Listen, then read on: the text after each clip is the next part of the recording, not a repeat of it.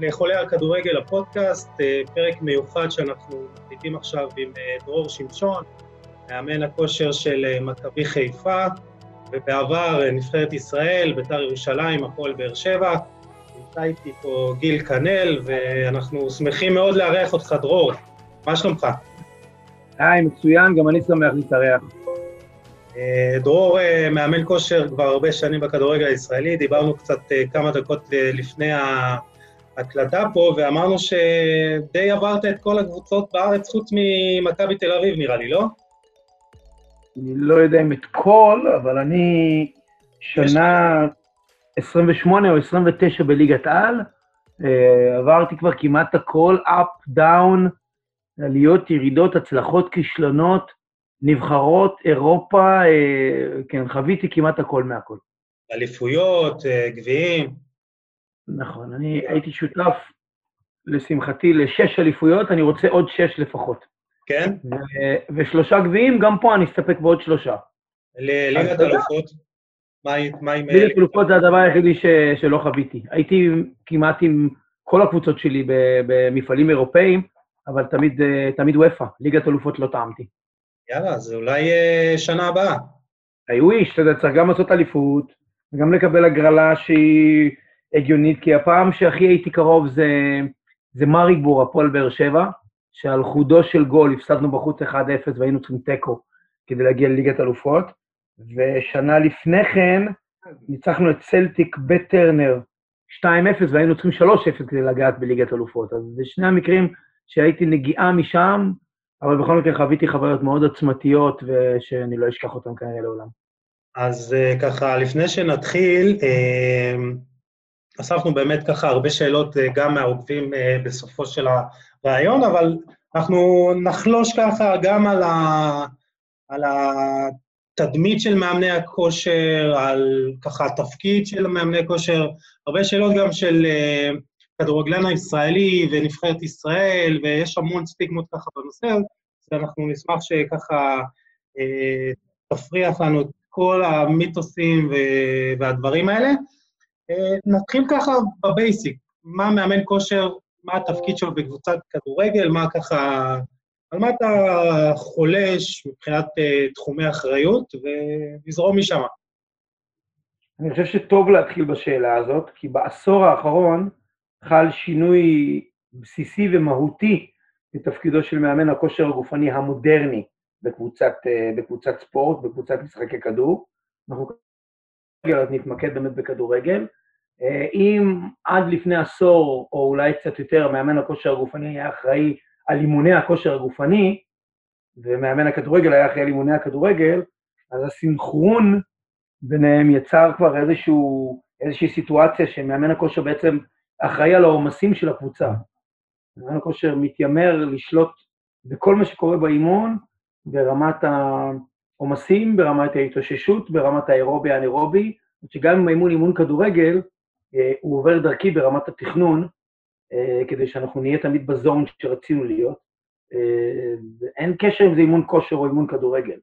אז הדבר הראשון הוא באמת שאנחנו חולשים ויוצרים איזושהי תוכנית אימונים, אני אשתדל בהמשך לתת לכם כמה דוגמאות. הדבר השני, אני חושב שבעשור האחרון זה נורא נורא דומה, אימון כושר ואימון כדורגל, כי הכל אנחנו עושים עם הכדורים, ואת כל הפונקציות, גם אם מדובר בעבודה אירובית וגם מדובר בכוח מתפרץ וגם מדובר... אלף ואחד מרכיבים גופניים, אנחנו מכניסים דרך מטלות כדורגל. גם יותר מעניין, גם יותר מאתגר, וגם כנראה יותר אפקטיבי, כי אנחנו שחקני כדורגל בסופו של דבר. אז זה ככה בצורה מאוד מאוד כללית, אבל תכף נרד ליותר פרטים ודוגמאות. וככה, אתה יודע, בסופו של דבר, כשאתה חושב על העבודה שלך, אז בעבר, אם זה היה מתרכז אולי בחימום, קצת אה, הכנה גופנית, סוף אימון קצת עבודה אירובית, היום, היום מאמן כושר גם מלווה לפני האימון, מלווה אחרי, אה, במהלך משחקים, אם זה ניטור ב-GPS, זה גם משהו שככה, ניטור המדדים המתקדמים, אז בוא כאילו, בוא, בוא תספר לי באמת, אה, מבחינת אה, עבודה בחדר כושר, אה, הרבה עובר דרכך. כאילו, אתה אמרת, זה, זה גם האימון, זה גם האימון עם הכדור, הרבה עובר דרכך. כאילו, שחקן... אם ניקח, אם ניקח את, ה, את, ה, את האמירה בעצם הראשונה שלנו, שמאמן הכושר הגופני אה, לוקח אחריות, על כל נושא העומסים והעמסה, גם כשמדובר בכדורגל, ונוסיף את מה שכרגע הוספת, את העידן, עידן הטכנולוגיה, כי בעשור האחרון זה נכנס והפך להיות חלק אה, יומיומי אצלנו, אנחנו מקבלים דאטה כל יום על כל שחקן, אנחנו מנתחים גם קבוצתית וגם מקצועית כל מה שהם עושים. השחקנים יודעים שאנחנו יודעים עליהם הכל, וזה גם כן מייצר איזשהו DNA מאוד מאוד מעניין בשיתופי פעולה ו- וקומוניקציה מיוחדת שלא הייתה בעבר. אמ, ולכן את תוכנית האימונים של הקבוצה בסופו של דבר אני בונה. כמובן שזה עובר דרך המאמן הראשי, והכל תלוי שיתוף פעולה של מאמן ראשי. כי אם המאמן הראשי הוא לא איש קשוב ומודרני ומוצלח, כמו ברק בכר לצורך העניין, אז אני בבעיה, כי אני בונה משהו ואף אחד לא משתמש ב, ב, ב, בידע שלי ובניסיון שלי. אני בונה איזושהי תבנית, ולאחר מכן כשמגיעים ליישום, אז ברק הוא זה שקובע הרי מה הוא רוצה מבחינה טקטית או מבחינה טכנית. אנחנו עושים את הסינכרון, כמו שאמרתי קודם, כדי לראות מה שם אירובי, מה שם אנאירובי, מתי הדפקים נמוכים, מתי הם גבוהים, מי צריך לעשות יותר ארוכים, מי צריך לעשות יותר קצרים. אה, אני אשתדל להיכנס יותר ויותר דוגמאות בהמשך, אבל זה עולם ומלואו, וזה בהחלט שונה ממה שהיה פעם, שהיו רצים ורצים ורצים ורצים, בלי, אה, בלי לגעת בנקודות הנכונות. ברמת העבודה הפרטנית, זאת אומרת, מול השחקן. השחקנים, אתה מדבר, אתה מדבר על דרישות, השחקנים בעצם יודעים מה הדרישות שלהם ואיך זה בא לידי ביטוי, ברמה של ספרינטים למשחק, ברמה של קילומטראז', תלוי תפקיד, אה, כל שחקן יודע פחות או יותר על מה הוא צריך לעבוד, אה, יש, יש, לך, יש לך שיחות אישיות עם השחקנים? קודם כל, יש ארבעה עד שישה אה, מרכיבים פיזיולוגיים חשובים, עליהם אנחנו עוקבים ועליהם אנחנו נותנים את הדעת יום-יום. יש לי פה את אורי הראל, שהוא מאמן כושר קולגה, שהוא האיש של הטכנולוגיה והוא האיש של המחקרים ועובד אה, מאחורי הקלעים, בחור מדהים. אה, בזמנו בהפועל באר שבע היה לי את לוקאס בוטניק, בחורצ'יק פולני, שזה בעצם, אורי הוא הלוקאס הישראלי שלי. אה, והוא, עם הדאטה שהוא מוציא כל יום, בעצם הוא מפרסם אותה בקבוצה, והשחקנים גם מקבלים את המשוב הזה, גם משתמשים בו וגם באים לשאול שאלות ולהבין אם זה מספיק שרצתי ב total distance שישה קילומטר באימון הזה, אולי הייתי צריך לרוץ יותר, הם גם רואים מיד אם הם גבוה בקבוצה, יחסית לקבוצה או נמוך יחסית לקבוצה. אה, יש לנו עוד מרכיבים כמו שנקראים high speed distance, שזה המרחקים שהם אה, רצים בלמעלה מ-20 קמ"ש, שזה מאוד מאוד משמעותי ויש לזה המון היבטים. ספרינט אה, דיסטנס, שזה כל הספרינטים היותר קצרים. repeated sprint, זה יכול להיות לך לבצע ספרינטים רבים בזמן קצר. זה נותן יותר מימד אירובי, זה יותר נותן מימד אנאירובי לקטי. השלישי נותן מימד אירובי אלקטי וכולי וכולי וכולי. אנחנו מקבלים תמונה כוללת השחקנים מבינים את המשמעויות באופן כללי.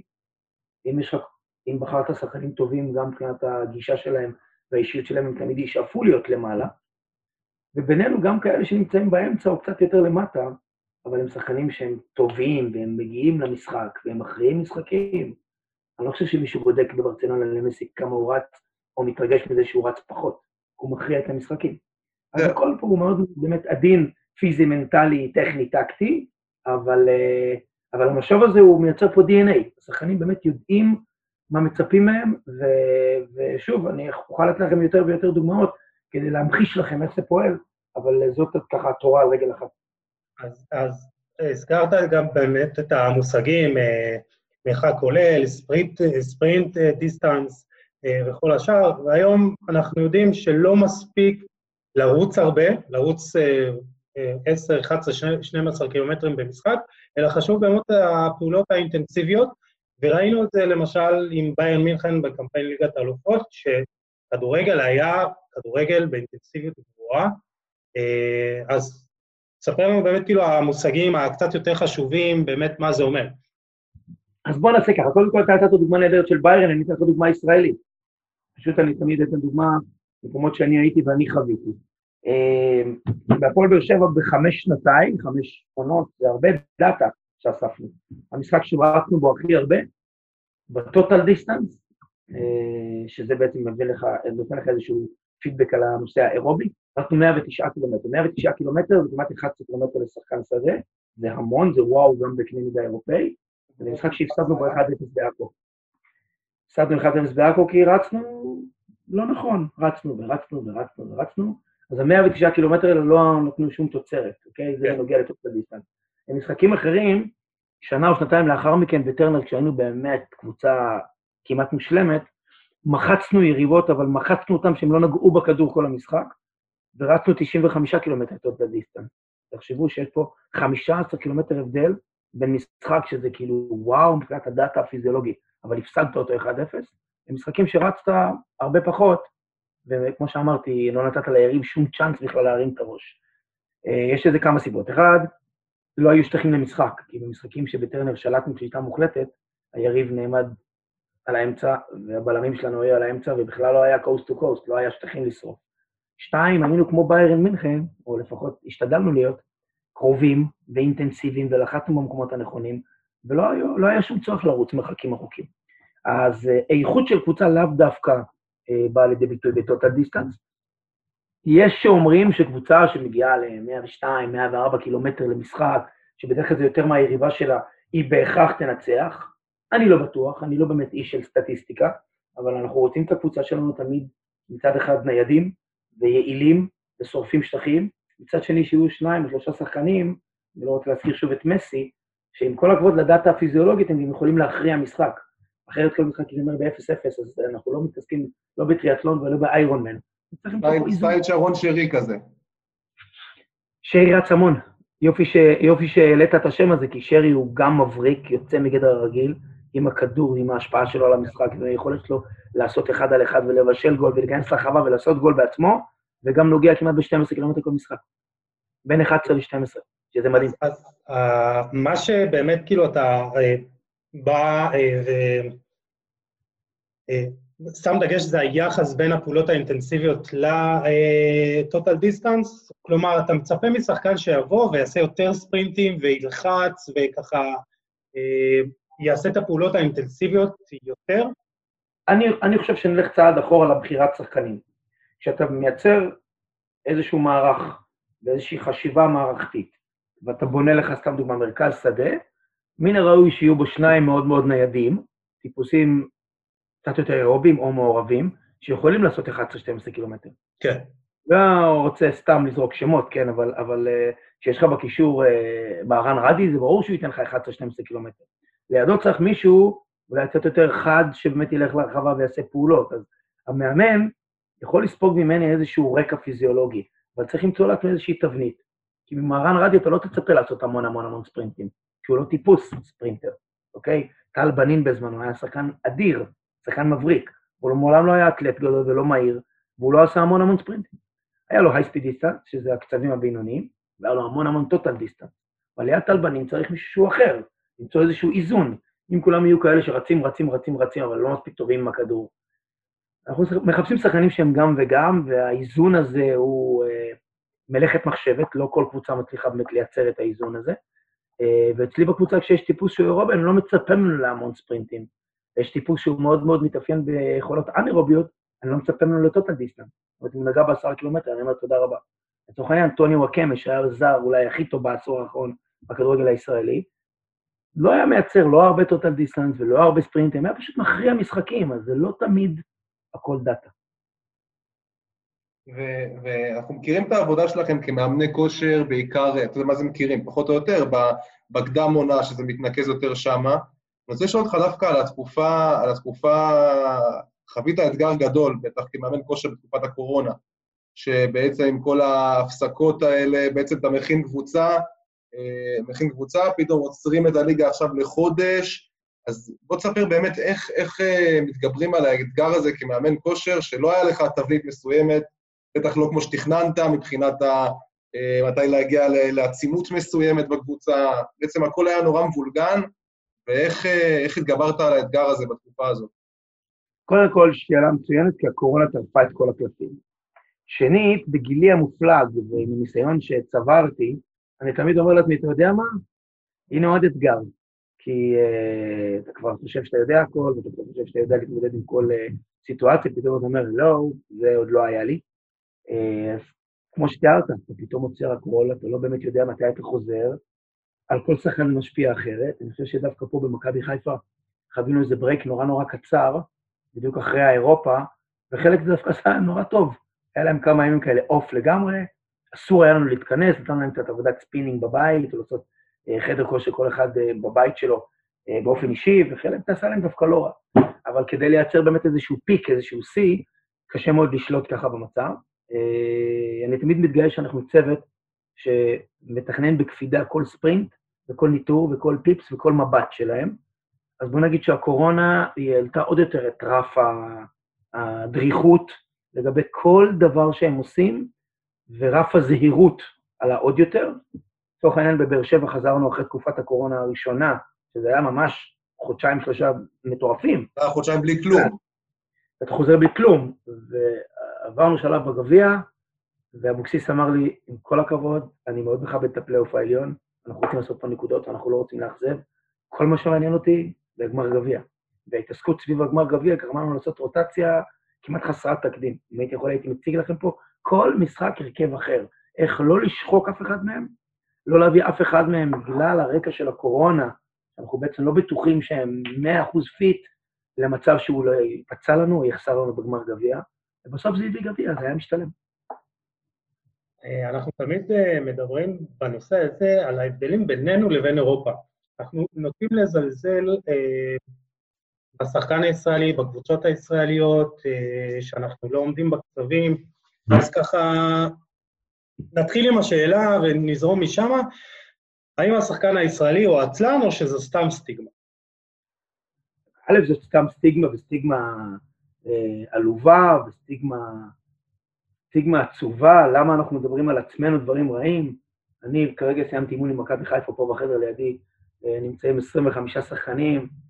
אם אני ממש ממש אקמץ, אולי נמצא אחד או שניים שלפעמים אני צריך טיפה לרדוף אחריהם, רובם זה 100% מחויבות, 100% חריצות. לא על זה אנחנו נופלים, אנחנו נופלים מהכדורגל ברמות הגבוהות בכל כך הרבה תחומים, אבל כבר דיברנו למשל, סתם דוגמה על total distance, אז אמרנו כבר שפעם היו מנפנפים ששם רצים עשרה קילומטר, זה, זה, זה לא האישיו. אה, גם מהירות, ש... מה? מבחינה גנטית, אני אומר, מבחינה גנטית, הנתונים, ואתה אתה עבדת עם המון שחקנים זרים מהבכירים שהיו בכדורגל שלנו, אתה רואה את ההבדלים, זאת אומרת, בינם, נגיד, קח דוגמה, שחקן כמו שרי לשחקן כמו אה, נטע, אתה לא חייב להתייחס כאילו פרטני לשמות, אבל אתה יודע, מבחינת האינטנסיביות... אני דווקא אשתמש בשמות שלא נמצאים, דווקא אחד מהם כן... אני אתן לך כמה דוגמאות. בן סער, אה, תומר חמד, רמי גרשון, עדן בן בסט בזמנו, שחקנים ישראלים ששיחקו בקבוצות שלהם, והיו מהמובילים פיזיולוגית בקבוצות שלהם בחוץ לארץ, בצרפת, בבלגיה, באנגליה. אה, גם בחו"ל יש חלוקה לטיפוסים מאוד מאוד פיזיים, יכולות אתלטיות אדירות, או עכשיו, תמיד מה שעושים אצלנו, יש איזושהי נטייה לנפנף בגדולים ביותר, ולהשוות שחקנים בינוניים שלא מגיעים ל-level שלהם בשום דבר לקטע הפיזיולוגי. הם גם לא מספיק טובים עם הכדור יחסית לאותם כוכבים גדולים. אבל בסופו של דבר הכדורגל פה הוא קצת איזושהי תחושה מאכזבת שאנחנו לא מצליחים להרים אותו לרמות של, לא יודע מה, ספרד, גרמניה, אנגליה, זה ריאלי בכלל ההשוואה הזאת? מי לא, עושה בוא, אותה? בוא נתחיל, בוא נתחיל עם אוסטריה ובלגיה. זה כמו שאתה אומר, בוא נלך לפינלנד, בוא נלך לפינלנד ושווייץ, בוא נלך למקומות ש... כן. שכמו ש... אז, אז, אז כמו שאתה אמרת, אה, כשישראל פוגשת את סקוטלנד, ויש משחק שווה בין שווים, מפסידים בפנדלים, אני לא חושב שקרתה שם איזושהי דרמה גדולה. שתי קבוצות, בערך באותו לבל, סקוטים זה בטח ובטח לא פראיירים בכדורגל. הליגה הסקוטית היא חזקה, אה, אולי יותר פיזית, אולי פחות, עזבו, בואו לא ניכנס לרזולוציות האלה, אבל בסופו של דבר הכל שאלה של, של רמת ציפיות. השחקן הישראלי הוא לא עצלן, השחקן הישראלי אוהב שנותנים לו מסגרת, וכשאנחנו מייצרים, כמו שקודם סיפרתי לכם, DNA שבו אנחנו מאוד מאמינים להם ומאוד משתפים פעולה איתם, ומבחינתי הם מעבירים לנו כל יום פה מסר אם הם מוכנים לאימון או לא, יש לנו מין דף כזה של רדינס.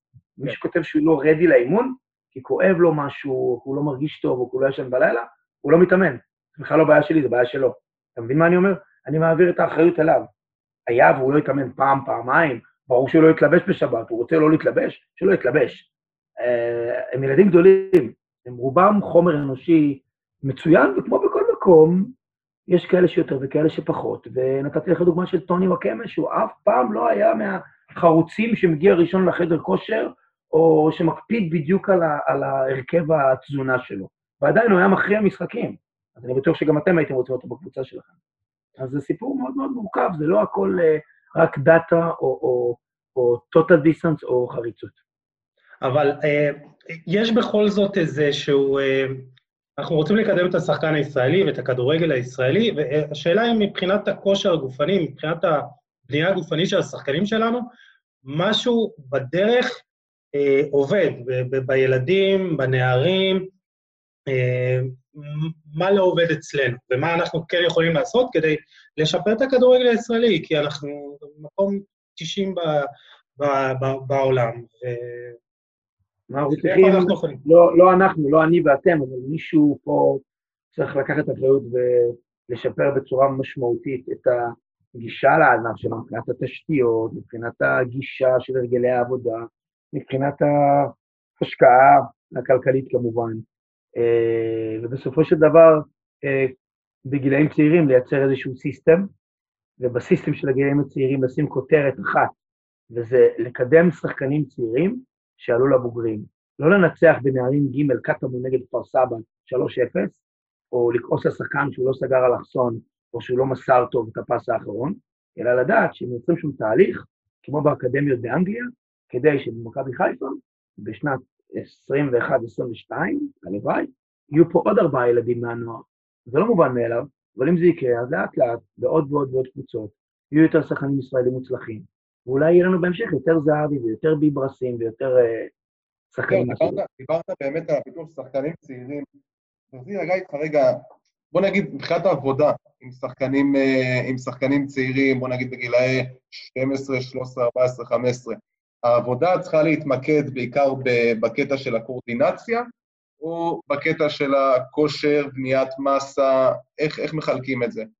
יש לי הרצאה שלמה על מאפייני גיל, אנחנו כמובן לא נעשה אותה פה, אבל יוסי היה קולגה שלי בביתר ירושלים במחלקת הנוער, ובנינו לעצמנו איזשהו scale כזה, שהתקשר אליי בדיוק אתמול איזה אבא מאוד חמוד, שממש, מישהו שגדלתי איתו, ושלח לי סרטון של הילד שלו, שהוא מתוק לגמרי, בן חמש או בן שש, מקסים, עושה כזה סלאם בין הקונוסים, ונותן פס, נראה פס של שחקן, והוא בן חמש-שש, אני מדגיש עוד פעם. והוא אמר לי, המליצו לי שאני אעבוד איתו עם גומיות. ואז אמרתי לו, איזה גומיות? איזה גומיות? הילד בגיל חמש-שש לא צריך לעשות שום דבר, כי הוא בסך הכל סוג של, הוא בחוג. הוא צריך לגעת הרבה בכדור, צריך להשתעשע איתו, צריך לאתגר אותו, תוך כדי שעשוע עם הכדור, ואז ככה גם בגיל שבע, וככה גם בגיל שמונה, וככה גם בגיל עשר, אז בגיל 12 להתחיל ללמד כל מיני תבניות של קצת התנגדות, אולי עם גומייה, אולי עם בוסו של שיווי משקל, אה, אולי קצת עבודת זוגות שמכניסים איזשהו מימד פיזי, ואז בגיל 14 להכניס קצת מימדים יותר של כוח אמיתי עם משקולות, ולהיכנס למימדים של קצת סבולת, אז בגיל 16 להתחיל להתייחס אליו, זו הרצאה שלמה, ומה שקורה אצלנו זה שבגלל שכביכול אנחנו לא מצליחים במשימה, שהיא להרים את השחקנים, אז אנחנו חושבים שצריך להריץ אותם ולהריץ אותם ולהריץ אותם, אבל זה לא קורה פועל ככה בחוץ לארץ. אבל זה... זה... זה... בצורה סבלנית, המון המון סבלנות. זה מתקשר לי ל... כאילו, רציתי לדבר איתך על מעמד המאמן בישראל, בדגש על מאמן הכושר. ואני חושב שאחת הסיבות שאנחנו לא מצליחים לפתח שחקנים טובים, כי מאמן הכושר נתפס כ... אתה יודע, אפשר להביא מאמן כושר, נביא אותו, נביא אותו פעם בשבוע, פעמיים בשבוע. אני מדבר גם על המחלקות נוער, אני מדבר על אה, אפילו קבוצות ליגה לאומית אה, בוגרים, שאתה יודע, אם יש מאמן כושר, אז נביא אותו, אם יש תקציב, נביא, נביא אותו פעם בשבוע, פעמיים בשבוע. אנחנו לא באמת מתייחסים לתפקיד הזה בצורה אה, ראויה, ואתה יודע, מגיעים למצב שיש אה, אולי דמות אחת כזאת במחלקת נוער, שצריכה להתחלק בין 10 ו-11 קבוצות. אז אני חושב שקודם כל צריך אה, להעלות את רמת המאמן ואת המעמד שלו, בדגש גם על מאמני הכושר. בעצם, הדברים שאני אמרתי קודם, אתה אומר אותם בצורה נורא דומה, אבל בניסוח אחר. יש בכדורגל הישראלי אה, המון דברים שמאפיינים אותנו כחברה ישראלית, והמון דברים שהם בעצם סוג של באגים, שלא מאפשרים לנו לייצר באמת פירמידה, שבפירמידה הזאת לאט לאט יתקדמו מגיל לגיל, ובכל גיל יקבלו את המאמן כושר או את הספורט-תרפיסט, שיאזן אותו וילמד אותו לעבוד נכון, ובכל גיל יש איזה מישהו שמייעץ למאמן, כי המאמן כושר האנגלי שעובד איתנו פה במכבי חיפה, נייל קלארק, שהוא קולגה שלי, וכל פעם שהדיון הזה נפתח, הוא אומר לי, דרור, תדע לך שבאנגליה, מישהו כמוך, כמוני, הוא נחשב בעצם ה sport science, והוא number 2 למאמן, הוא מאוד מאוד מאוד, הוא רב חשיבות באנגליה. הוא נחשב, ליד מוריניו יש מישהו שהוא assistant coach שלו, אבל המאמן כושר, שהוא ה sport science, הוא אפילו מעל העוזר מאמן. הם מאוד מאוד מחשיבים את החשיבה הזאת הפיזיולוגית של איך לבנות את השחקנים, ואיך לאושש את השחקנים, ואיך אה, לממש את הפוטנציאל הפיזיולוגי של כל אחד מהם. וכמו שאמרת פה, בהרבה מאוד מערכות, תלך למחלקת נוער ויגידו, יש מאמן כושר, אין מאמן כושר, או בוא נביא מאמן כושר שהוא זול לנו, או בוא ניתן למאמן כושר אחד. לך בתור מאמן כושר צריך להיות באמת מרכיב עיקרי, גורם עיקרי מאוד בבנייה של האימון. זאת אומרת, אם זה אם זה לפני משחק. קודם כל, לי יש, אבל אני גם עברתי למעלה מעשור, בתחילת הקריירה שלי, שאין לי מושג איך שרדתי אותו, כי אף אחד לא כל כך החשיב את דעתי.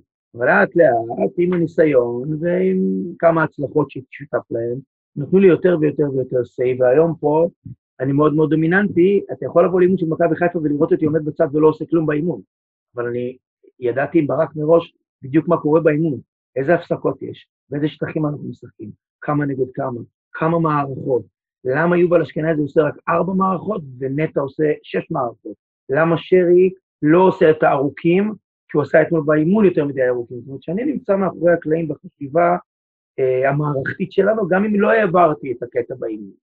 אה, אבל להגיע למצב הזה, שוב, צריך גם קצת מזל. שיהיה איתך מאמן שהוא, כמו שהגדרתי אותו קודם, את ברק, מאוד אינטליגנט, מאוד מודרני, מאוד קשוב, מאוד קול, אה, ניחן ביכולת הזאת להתנהג אותו דבר גם כשהם מנצחים וגם כשלא עלינו, לא מצליחים פתאום לנצח, וזה מצרך מאוד נדיר בכדורגל הישראלי. אז זהו, אנחנו גם מדברים על ההבדלים בינינו לבין חו"ל, ואני הייתה איזו אמירה שפעם אה, ראיתי אתכם בתחילת שנה, הצטלמתם איזה שמונה, תשעה אנשי צוות, אתה זוכר את התמונה הזאת במגרש האימונים? יכול להיות. אה, זה, זה פרשן אה, כדורגל, אני לא אזכיר את שמו, אמר, מה עכשיו, וזה, מדברים, מביאים לי שמונה, תשעה אנשי צוות, ו...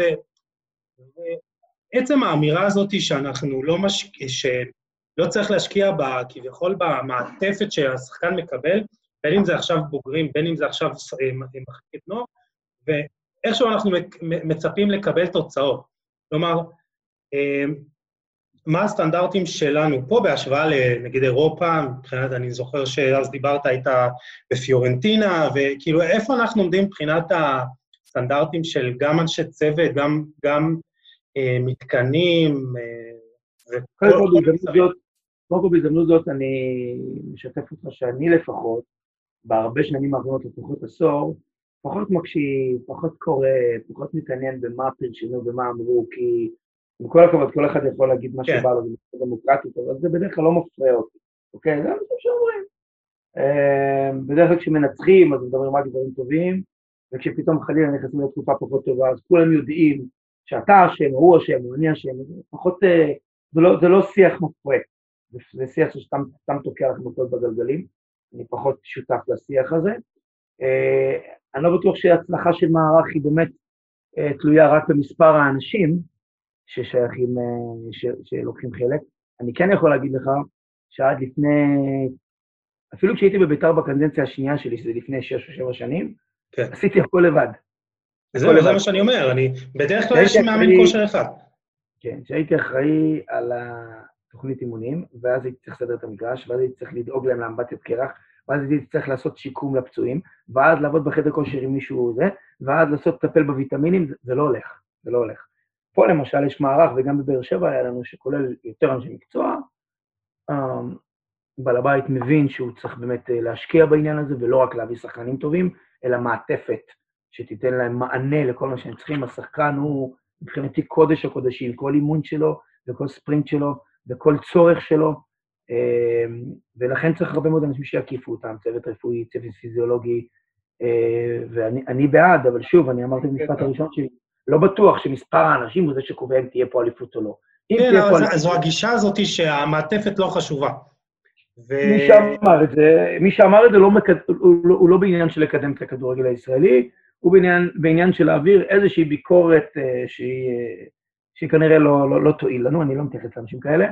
אה, פה, אם תהיה אליפות, אז כל השמונה, תשעה שהזכרת, שהיו בתמונה, אה, ייגעו בשמיים, ואם לא תהיה, אז כולנו נחשב בתור אה, חבר'ה שנכשלו במשימתם. גם זה יש וגם זה יש, אני ערוך להכל. אני, רוצה לקחת אותך שוב רגע אחורה לתקופה בהפועל באר שבע. האמת, בנקודתית, באליפות השנייה. אני חושב שזו הייתה האליפות הכי עוצמתית, ובאמת ראינו שם קבוצה, באמת אחת החזקות שאני זוכר בכדורגל הישראלי, בעונה שהצלחתם מאוד, הצלחתם מאוד בליגה האירופית עם ניצחונות על אינטר, ומה מה בעצם היה הסוד של הקבוצה הזאת, שבאמת ראינו אותה משחקת באינטנסיביות של קבוצה אירופאית לכל דבר? קודם כל, בקבוצה הזאת היו לנו כמה הצגות, כמו שהזכרתי קודם את צלטיק ואת אה, אינטר, ועוד כמה משחקים שמאוד מאוד התגאיתי בהם. צלטיק בבית, שניצחנו 2-0, הייתה תצוגה עוצמתית, גם מבחינה גופנית, פשוט מחצנו אותם. לא עמדנו במשימה כי היינו צריכים עוד גול, אבל uh, הייתה, היה רגע מאוד מאוד, uh, מאוד התגאיתי בו. Um, היה שם שילוב של זרים נהדרים, וכשהתמודדנו שווה מול שווה עם יריבות אירופאיות מהטופ, ואפילו התעלינו מעליהם, אז צריך להיות מספיק הוגנים ולזכור שהיו שם שישה זרים. היה שם את טוני... כן, כל זר היה באמת... ג'ון אוגו ולוסיו, שהיה בתקופה נפלאה, החלוץ, ומיגל ויטור, שהוא בלם טופ, טופ, טופ, ששחק בליגה האנגלית, וקורהוט, מגן שמאלי שהיה מוצלח, והובאן, נבחרת רומניה. אז יש לך חמישה-שישה שנתפסים בול, ויש לך מאמן מבריק, שמוצא את האיזונים, מתי בוזגלו, מתי מליקסון, מי ייכנס לאמצע, מי יפעיל את החלוץ, ויש אנשים שעוסקים במלאכה. אתה אומר, אתה אומר, ש... אתה אומר שברמת האינטנסיביות, באמת כדי שקבוצה ישראלית תצליח לעמוד ברמות האלה, היא, היא חייבת זרים, היא חייבת זרים שוברי שוויון. תשמע, אם הייתי יכול לבחור לקבוצה שלי שחקנים ישראלים, אה, ואין המון כאלה, שהם גם מבריקים עם הכדור וגם יוצאים מהכלל ביכולות הגופניות שלהם, אז בתיאוריה אפשר היה לעשות את זה, אבל עובדתית, גם מכבי תל אביב בטריפים שלהם באירופה, וגם מכבי חיפה בתקופה שלה נפלאה, תיזכרו באירופה. היו להם שם ג'ובאני רוסה ופרליה ויעקובו, ושחקנים זרים טובים שהם כמעט חצי קבוצה. ישראלים נטו שיגיעו לרמה הזאת וידגדגו קבוצות מהטופ של אירופה, זה עוד לא היה לנו. אבל זה בסדר, זרים יש בכל העולם. כן, הזכרת את השחקנים הישראלים שעומדים גם בדרישות וגם טובים עם הכדור וטובים אה, פיזית. אני חושב שהדוגמה הכי טובה היום זה מנור סולומון.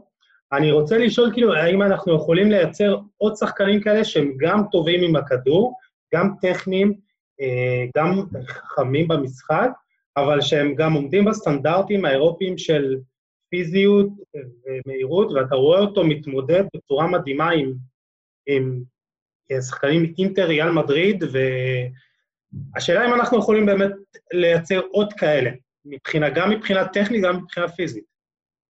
אין סיבה שלא, אבל בשביל זה צריך שתהיה פה תשתית, ותהיה פה השקעה אה, ארוכת טווח וסבלנית, ואין סיבה שלא. ומנור זה ילד שמגיל 12 כולם ידעו שהוא להיות כוכב על.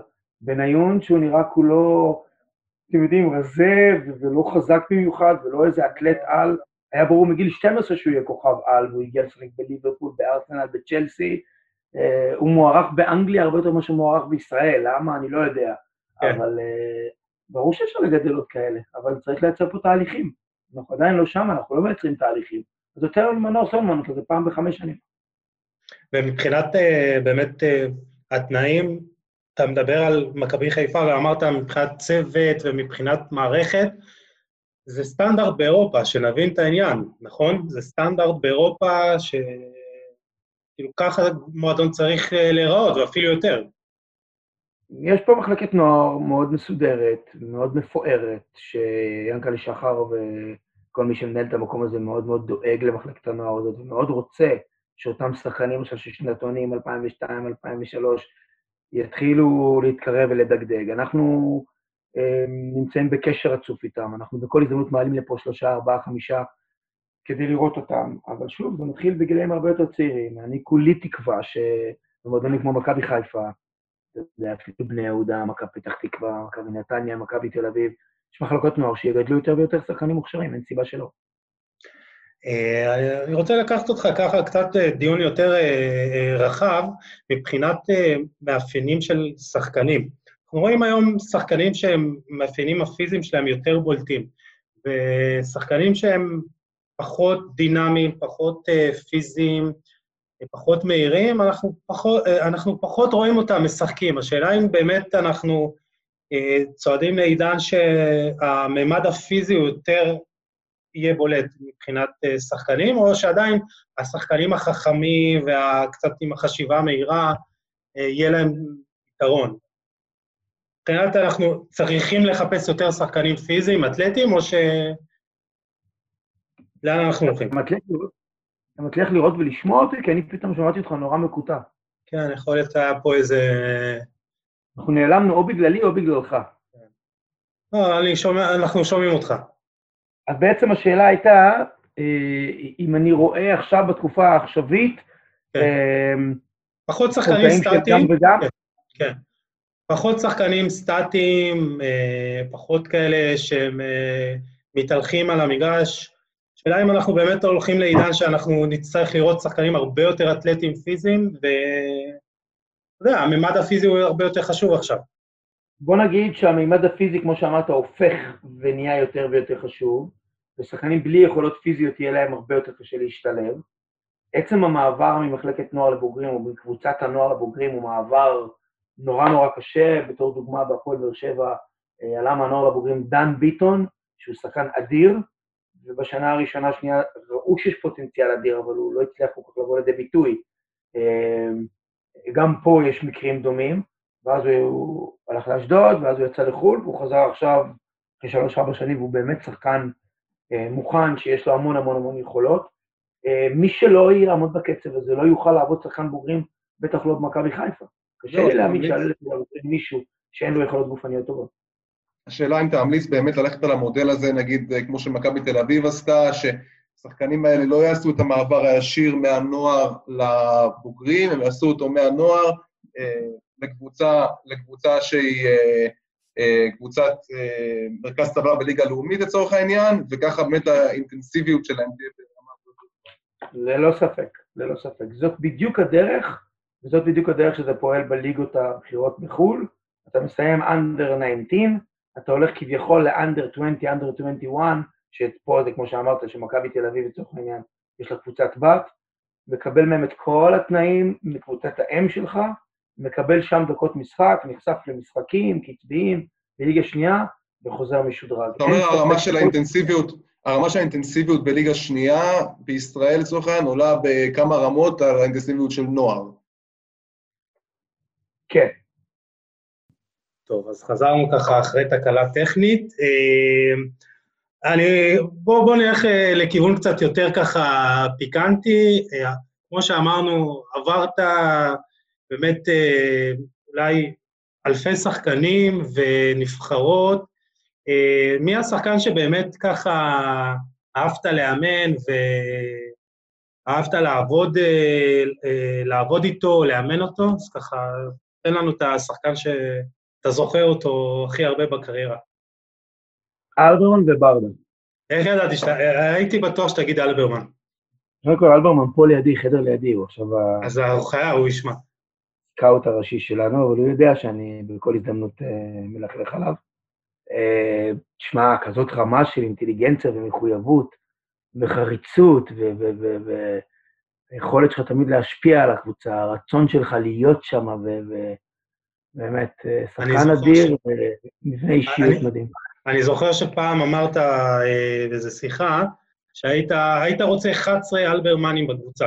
כאילו, אתה יודע שזה לא יקרה, אבל היית רוצה 11 שחקנים כאלה שכיף, כיף אה, לעבוד איתם. אמ, כן, כן, אבל אני חושב שהיום יש לי בקבוצה לא 11 אלברמנים, אבל יש לי פה חבורה שאני לא יכול, אני לא יכול שלא ליהנות. אני בא כל יום, ואני עובד פה עם חבר'ה שרוצים להצליח, חבר'ה שהם נמצאים חזק בזון, הם רוצים לדעת מה קורה, והם, והם שותפים לתהליך. מהבחינה הזאת זכיתי. השני שהזכרתי כמעט באותה נשימה, השני שהזכרתי כמעט באותה נשימה זה ברדה, שעברנו די הרבה ביחד, מנבחרת, דרך באר שבע כשחקן, אה, ואז... איך הוא היה בבאר שבע? כי הוא הגיע אחרי הרבה שנים בבלגיה, אה, על תקן כוכב, ומניח שזה לא היה ככה בהרגשה שלו בבאר שבע. קפטן על מלא, על כל המשתמע. קפטן שכשהוא מחייך אז כולם מחייכים, וכשהוא עצוב אז כולם עצובים. אחד שיודע להשפיע, מאמן על המגרש, אחד שהכל מאוד מאוד חשוב לו ועושה את זה במקום אמיתי ומהלב, וגם אם פתאום משהו באימון לא מסתדר לי, הייתי יכול להגיד לא, והוא כבר היה מתמודד עם השחקנים. כיף שיש לך כאלה, אז uh, הזכרתי את שניהם באותה נשימה. יש עוד הרבה חבר'ה מעולים, גם עכשיו וגם בשנים עברו, אבל, uh, אבל נתתי לך שני, שני שמות ככה מההיילייט שלי. אני רוצה לקחת אותך ככה בכיוון ההפוך פחות או יותר. אנחנו בעיקר ניזונים מה, מהתקשורת בכל מה שקשור לירדן שואה. אתה עבדת איתו בתחילת העונה, יצא לך קצת לעבוד איתו. שמענו על מקרים שהוא לא הגיע לאימון, הרבה אימונים, פספס הרבה אימונים. אתה בתור מאמן כושר בטוח יכול להגיד מה, מה, מה, זה העניין של רצון, זה העניין של, של יכולת, מה, מה פחות או יותר הייתה הבעיה שם, בוא נגיד חודש, חודשיים שאתה התרשמת? לפני, לפני ירדן, אנחנו נחזור למשפט הראשון ראשון של השיחה שלנו, שלכל ספורטאי בכל מסגרת יש את ההיבטים הפיזי, הטכני, הטקטי והמנטלי. זאת אומרת ששחקן יכול להיות אדיר בכל ההיבטים, ובמנטלי יש איתו כל מיני עניינים. לי באופן אישי לא הייתה שום בעיה מעולם עם ירדן, לנו פה במערכת לא נתקלנו בשום דבר דרמטי, הוא בא והוא התאמן, והוא רצה מאוד להצליח, אני כרגע לא נכנס לדאטה אה, פיזיולוגית, אם הוא היה בטופ או היה בינוני, כי זה לא, זה לא מה שבאמת, אה, הדבר היחידי שנתקלתי בו זה שברגע שבאמת אה, הוא מגיע לסיטואציה שיש רוטציה, והוא משחק, לא משחק, אז מאוד מאוד קשה לו להתמודד. אז כנראה שבקבוצה שהוא יהיה מאוד מאוד דומיננטי, וייתנו לו דקות משחק, וייתנו לו הרבה על הכתפיים שלו, יש סיכוי סביר שהוא יצליח, יש להם בזה הרבה מאוד יכולות. זהו, הזכרת את ההיבט המנטלי ולא דיברנו עליו, ואני חושב שחייב לדבר עליו, כי אי אפשר להפריד את המנטלי מהפיזי.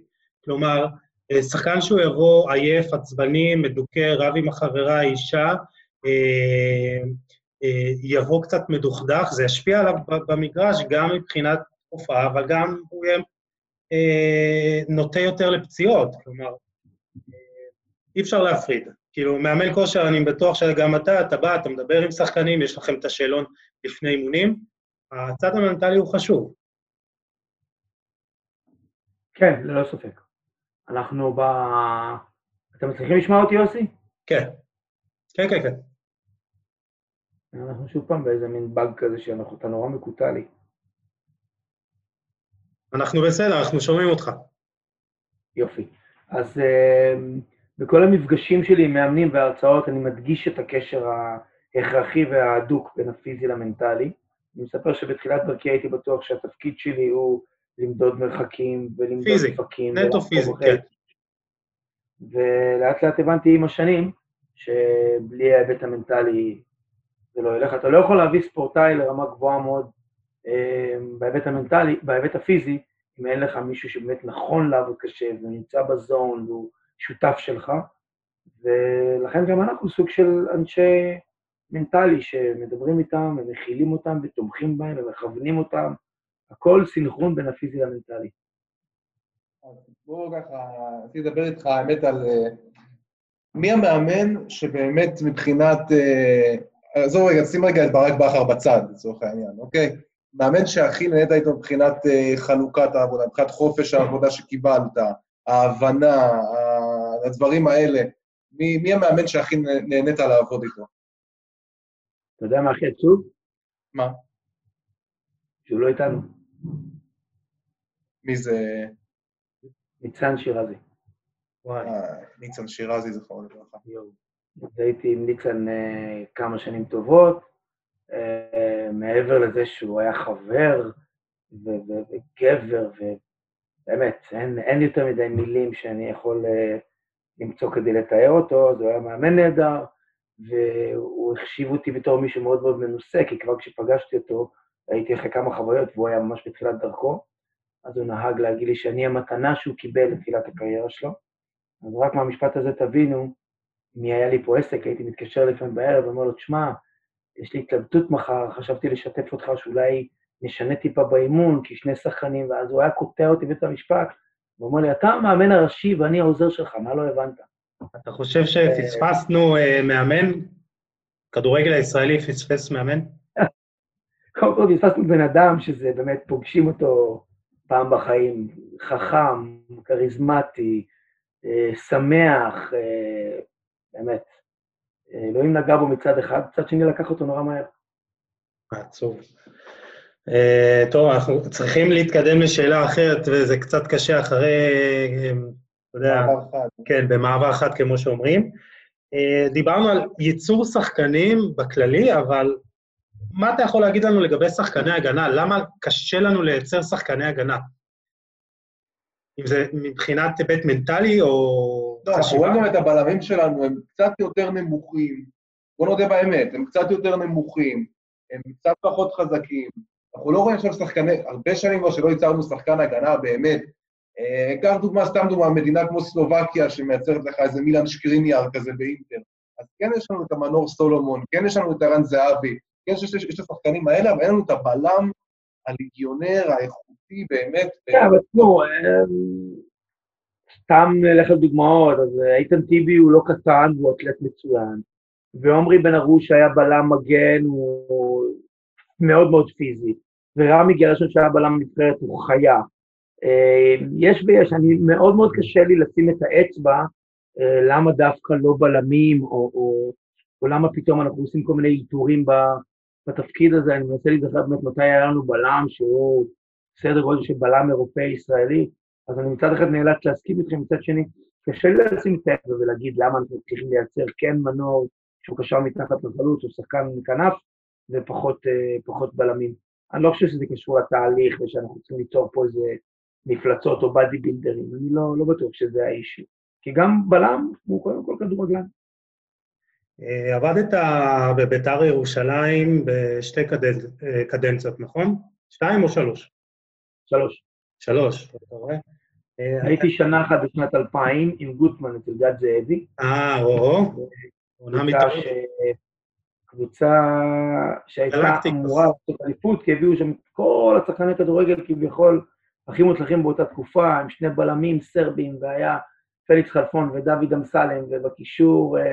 אוקסיס. אבוקסיס וטלסניקוב ושנדור, ובהתקפה סביליה ואלון מזרחי, וג'ובאני רוסו, קבוצה מדהימה, ששם לא, לא הצלחנו למצוא את האיזון, הקהל שם לא ממש תמך בתקופה ההיא, אם אתם יכולים לזכור את זה, כי זה כבר 20 שנה אחורה.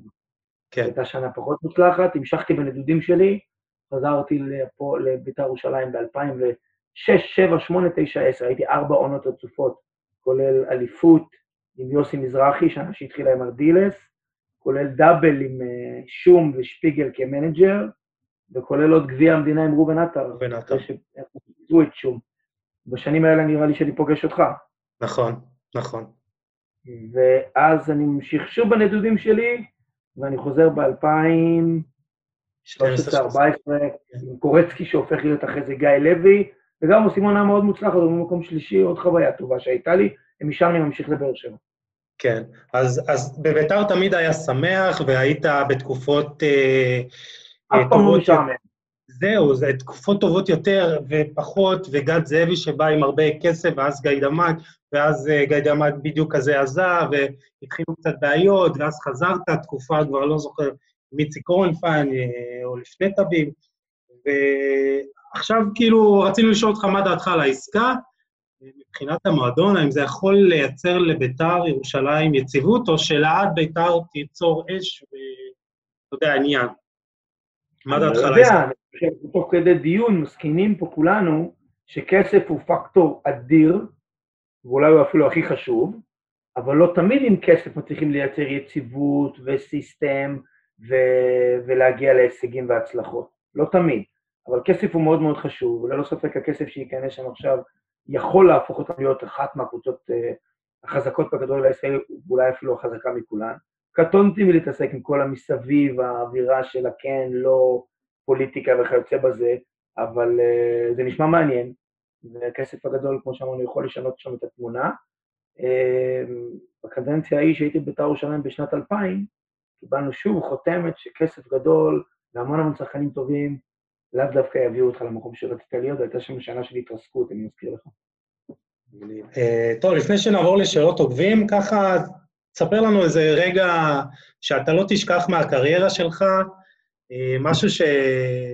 אתה יודע, שאתה תזכור, ילווה אותך שנים קדימה. אני אלך על שני רגעים ושניהם גמרי גביע, אוקיי? יאללה. גמר גביע אה, בעונה של הדאבל של בית"ר ירושלים, זה 2009. אנחנו הולכים לפנדלים נגד הפועל תל אביב אחרי 0-0 בגמר גביע. 2-2, אמ, 3-3, דרק בואטנג מחמיץ פנדל. אני כבר רואה שחור בעיניים, כי אני חושב שאנחנו מפסידים את הדרג, את הגמר גביע.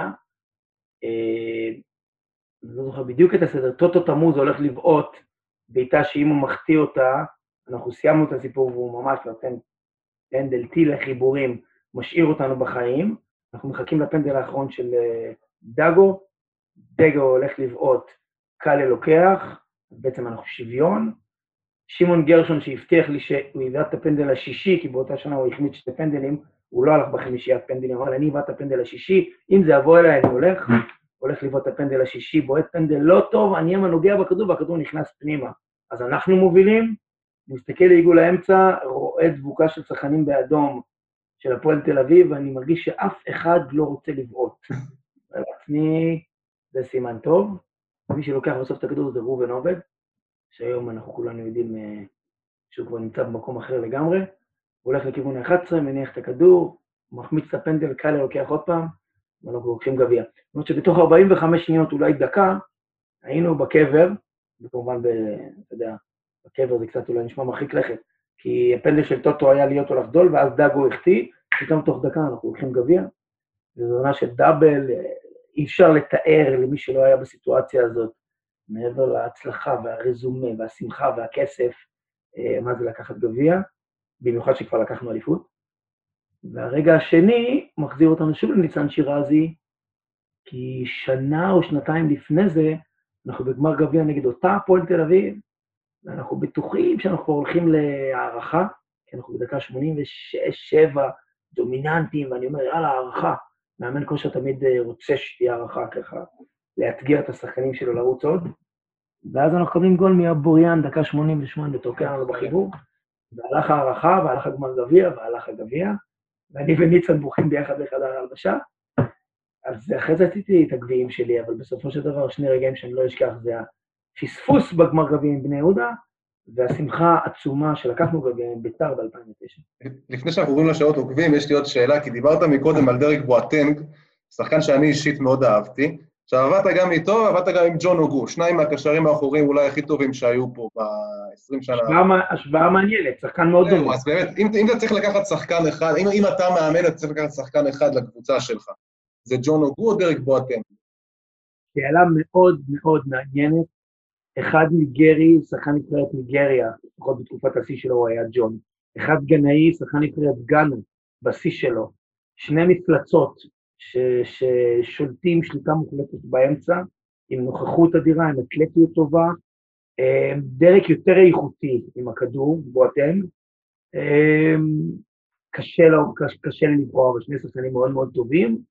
אה, התקשר אליי דרק בואטנג ממש לפני כמה ימים, וזה גם אנקדוטה מאוד מאוד יפה, כי לעבוד איתו שנתיים זה לא היה קל, זה היה מאוד מורכב ברמת האישיות שלו, ותמיד הייתי שם כדי לכוון אותו ולהפיק ממנו ולנסות להבין אותו, כי בכלל עם אפריקאים צריך תמיד לדעת לתקשר בצורה שהיא להם נוחה, ותמיד ידעתי לעשות את זה.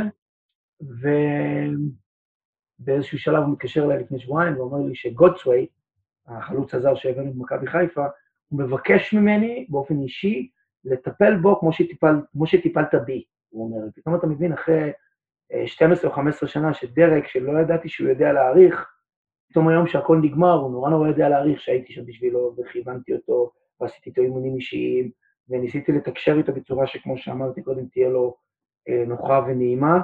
והוא אומר לי, רק תעשה בשביל גוטרי מה שעשית בשבילי, זה יעזור לו להצליח. אז זה לגבי דרק, ודרק וג'ון, שניהם שחקנים יוצאים מהכלל, עם שניהם היה לי קשר נהדר, ובחירה קשה. נשאיר אותך ככה, בסדר. אה, טוב, נעבור לשאלות אה, עוקבים, יש לנו ככה כמה שאלות שאספנו. אה, מיכאל אשכנזי אה, שאל לגבי מניעת פציעות, מהם מה הדברים החשובים כשזה מגיע למניעת אה, פציעות, ואיזה חלק אתה מקדיש לזה בשבוע האימונים? א', ככותרת, למנוע פציעות באופן מוחלט אי אפשר, חשוב שכל המאזינים ידעו את זה. חשוב שנדע שגם בטופ של הטופ באנגליה, בגרמניה, בספרד... אנחנו רואים את ליברפול, למשל. השקיעו, מעבר למה שהסיטואציה של ליברפול, השקיעו כספים ואין סוף ידע והקימו מערכות כדי למנוע פציעות, אי אפשר למנוע פציעות. אפשר להשתדל לייצר תהליכי prevention שאליהם מיכאל מתכוון. אמ, מה שהיה פעם אינדור אצל הפיזיותרפיסטים, יצא קצת למגרש, או לפחות למאמני הכושר. אנחנו יוצרים פה מערך שלם של prevention שקורה לפחות פעם בשבוע, ובשבועות מסוימים גם פעמיים בשבוע. הוא יכול להיות יותר סטטי ויותר דינמי, הוא עובד על קבוצות שרירים חשובות שאסור להזניח אותן, כמו מקרבים ו hamstring וגב תחתון, ודברים שאנחנו עושים כדי לייצר איזשהו איזון, כדי למצוא, אה, כדי למצוא אותם במצב שבאמת מתאוששים בצורה טובה, ותמיד הם נמצאים אה, במצב שהם יכולים להגיב ולהתאושש, אז ה-prevention הוא חלק בלתי נפרד מהמערכה, זה קורה בדרך כלל בתחילת שבוע, אני לא אעסוק ב-prevention לא בחמישי ולא בשישי, יום יומיים לפני משחק, אבל אה, הכנסנו לרוטינות שלנו חלק מהסיפור, רוב המאמנים שפעילים בשטח מכירים את ה-FIFA 11, זה באמת מערכה שלמה של תרגילים, של stability, של mobility, של stretching, אה, וזה חלק בלתי נפרד מהעבודה שלנו ביחד עם הצוות הרפואי. Uh, יש לנו עוד שאלה מנתנאל בוכניק, וגם משה זכאי שאל, אוהדי חיפה. מאוד עניין אותם לדעת את חלוקת העבודה עם קלארק והראל, ששני מאמני הכושר האחרים, כי אני יודע שנייל קלארק מאוד מוערך בהנהלה, אז איך באמת, דיברת על זה קצת בהתחלה, אבל תתאר לנו גם באמת את חלוקת העבודה ביניכם, בגדול.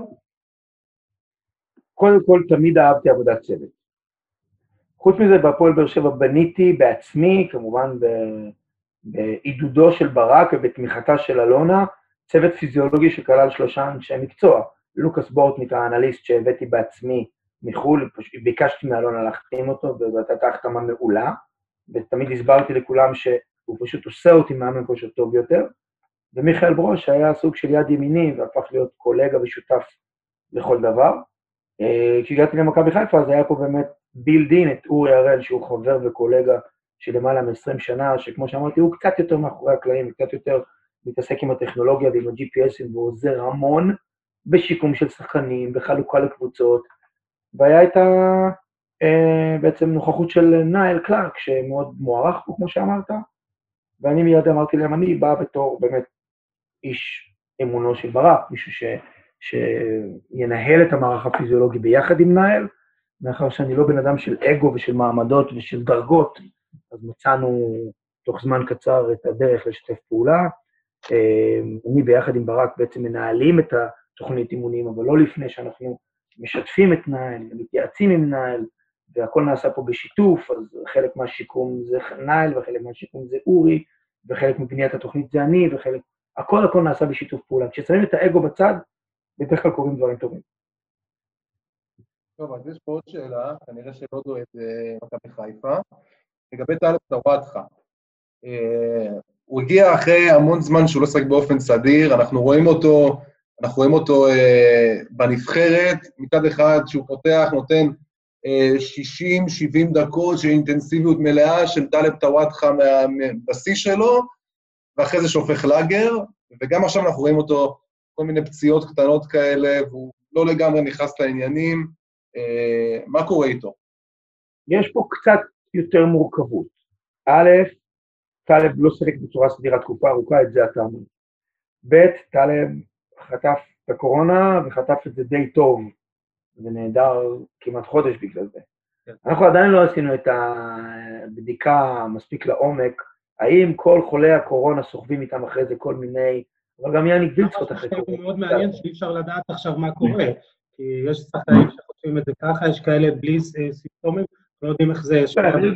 בדיוק דיבר איתי בדיוק דיבר איתי הבוקר בן סער מקפריסין וסיפר לי שהוא חטף את הקורונה, הוא מרגיש די בסדר, אבל הוא רוצה להתאמן, ואמרתי לו, בן, אסור לך להתאמן, כי חד משמעית, רפואית, הסבירו לי שלפחות שבוע עשרה ימים צריכים מנוחה מוחלטת ולא לאתגר את המערכת החיסונית שלך, ורק אחרי זה לחזור לפעילות מאוד מאוד קלה, אתה, אתה הולך פה לשרוף איזה חודש. השאלה אם אחרי שאתה חוזר, אתה חוזר בשיאך, או שאתה חשוף לפציעה, כי לנו קרו שני מקרים, גם עם, אה, גם עם יאניק וילדסחוט וגם עם טוואטחה. טלב, כשחזר מה, מהקורונה, הרגיש קצת את ה hamstring, וזה איזושהי פציעה ישנה שזמזמה לו שוב, והוא חזר לא בשיאו, אני מרגיש שהוא עכשיו מתחיל להתקרב בחזרה לשיאו, והוא ייאבק על המקום שלו, כמו כל שחקן טוב אחר במכבי חיפה, או כמעט על כל עמדה שני שחקנים טובים. שיאבקו ביניהם, זה מאבק מבורך.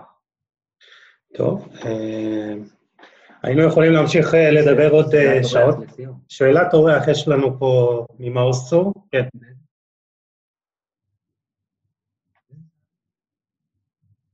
טוב, זו שאלה שנבואה ניתנה לשוטים, אבל מעוז שואל, תן הערכה שלך מתי אנחנו מגיעים לטורניר גדול בנבחרת. וואו. שמע, אני לא יודע, אני חושב שאני משתדל בהרבה שנים האחרונות, בגלל הניסיון שלי, לשים קצת בצד את האמוציות, ולהתעסק יותר בתכלס המקצועי. וכשאני רואה שיש לנו בבית, עכשיו את מי קיבלנו בבית בטורניר הבא? סקוטלנד, דנמרק, אוסטריה, פארו ומולדובה. וכשכותבים אה, בכל האתרים שזה הגרלה קלה, אתם מאמינים? לא. לא. זו לא הגרלה קלה. לא, היא לא קלה, תשמע, היא לא קלה, אבל היא לא... היא הייתה יכולה להיות קשה. היא לא מפחידה, היא לא מפחידה. היא לא ספרד ואיטליה. בואו נפריד, אוקיי? כולנו רוצים להצליח. כשאני מגיע להרצאות שלי ומדברים איתי על הכדורגל הגרמני ועל נבחרת אנגליה ועל דברים שקורים בספרד, אני אומר לאנשים, חבר'ה, אם אתם רוצים להיות אוהדים של כדורגל אחר, זה בסדר גמור, אבל נבחרת ישראל היא שלנו, זה הילדים שלנו. אנחנו גידלנו אותם, נבחרת הנערים, נבחרת הנוער, אנדר 21, הגיעו לקבוצה הבוגרת, זה מה שיש לנו, זה הילדים שלנו, אנחנו מאוד מאוד גאים בהם, מאוד מחזיקים להם אצבעות. אז אני שם את האמוציות בצד, ההגרלה שקיבלנו עכשיו היא לא הגרלה קלה, אבל כמו שאמרת כרגע, אני לא מתווכח איתך, יש איזושהי תקווה שנוכל לגבור שם וכן להגיע למקום שיעלה אותנו. אם זה יקרה או לא יקרה, זה כנראה לא קל בכלל לעשות את הפעם הראשונה, אבל הלוואי שניכנס לטורניר במהרה בימינו, ואז יהיה לנו קצת יותר קל ויותר נשתפשף ופחות נעשה big deal מכל דבר, כי כשאתה מגיע נורא נורא מתוח ונורא נורא לחוץ, אז לפעמים זה גם כן מוריד מהיכולות שלך, אתה בעצם פחות מנוסה במעמדים האלה, וכרגע אנחנו בהחלט פחות מנוסים במעמדים האלה. אבל אני מקווה מאוד שזה יקרה במהרה בימינו. אני ממש מסכים. אתה לא מפריע, אתה לא מפריע. טוב, אז אנחנו, נראה לי זה זמן טוב לסיים. אה, קודם כל אני רוצה להגיד לך תודה באופן אישי, אתה ליווית אותי מתחילת דרכי שם ב-2007, משהו בסגנון, אז אה, תודה, ואני חושב שיש לנו מזל בארץ שאנחנו, אה, יש לנו אנשי מקצוע כאלה, ואנחנו צריכים לשמוע אותך יותר ולתת מקום יותר לאנשי מקצוע, אנשי מדע, שבאמת יקדמו את הכדורגל הישראלי, אז קודם כל, תודה, דרור, שהגעת לפה וחלקת מהניסיון שלך. גילה, רוצה להגיד משהו? לא, האמת שהיה מרתק, היה פתאום מרתק לשמוע בן אדם שבאמת את הכדורגל שלנו. זאת אומרת, שאחד מבין את הכדורגל שלנו ומכיר כמעט כל שחקן, בוא נגיד, בכדורגל שלנו, ולשמוע את דעתך, גם אם זה על הבעיות, גם אם זה על הדברים הטובים, וגם לשמוע ש... שלא הכל, שלא הכל שחור, ובאמת אה, לנפץ איזה שהן סטיגמות שיש אה, על הכדורגלן הישראלי או על הכדורגל הישראלי, אני חושב שעוד צריכים, עוד, עוד אנשי מקצוע צריכים אה, אה, לבוא, וכן, במדיומים כאלה ואחרים, לבוא ולהביע את דעתם ולהשמיע את הקול שלהם, ובאמת היה מרתק. תודה רבה לך. כיף. אני אסתכל במשפט אחד, שצריכים באמת להיות מאוד אופטימיים, ולהאמין שדברים ילכו וישתפרו פה. להוריד כמה שיותר את רף הציניות והזלזול בכל מיני דברים שהם בעצם אנחנו. אנחנו לא יכולים לזלזל בעצמנו, אבל זה כבר מעבר לכדורגל, זה באמת עניין שהוא יותר ככה תפיסת עולם, ושמחתי, ויאללה חבר'ה, נהיה בקשר. תודה רבה, דרור. תודה רבה.